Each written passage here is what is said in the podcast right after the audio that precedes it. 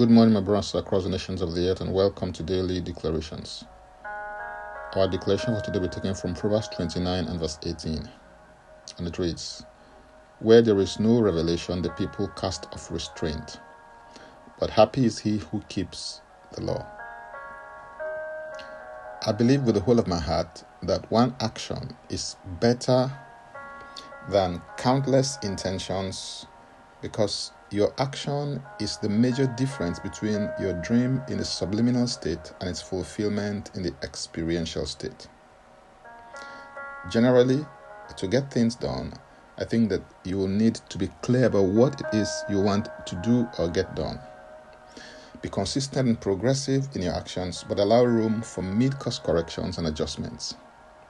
Be willing to confront the task at hand decisively. Specifically, to get things done, you need to do the following where necessary. Number one, talk about it. What gets talked about gets done, particularly in team environments, so do not hesitate to always talk about it to the people that matter. Secondly, train for it. Apart from having the necessary tools and resources, you must be willing to acquire the necessary skills required to get the job done. This may mean getting the relevant information, studying or conducting a research personally or through your teams. Number three, measure it. There's a saying in management and leave circles that you cannot manage what you cannot measure. So ensure that systems and processes are put in place to enable review and make adjustments where and when necessary. Fourthly, budget for it. There is always the cost or sacrifice element to any venture. It is advisable not to venture at all than to venture and realize that you haven't counted the cost fully. Number five, confront it. The time will come when all that will be required of you is the sheer will to confront. Always remember that you cannot conquer what you're unwilling to confront. Number six, put a reward on it. A reward mechanism of some form is a major driver of motivation. So ensure that there is always a benefit because humans always ask themselves, What is in it for me? Number seven, inspect it. I've learned over time that people may not necessarily do what you expect, but they will almost always do what you inspect. Finally, there are countless productivity apps to help you better manage your time so that you can maximize your productivity in your personal or professional life. Find out what works for you and take advantage of them.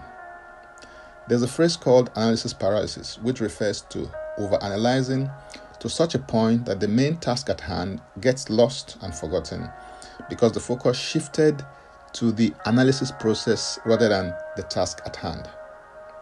Always focus on what needs to be done and don't overanalyze how to get there as long as you have a plan to get there. Just do it. It is far better to take steps, make mistakes in the process, and make adjustments than not to take any step at all. Whatever you do, make sure you get it done.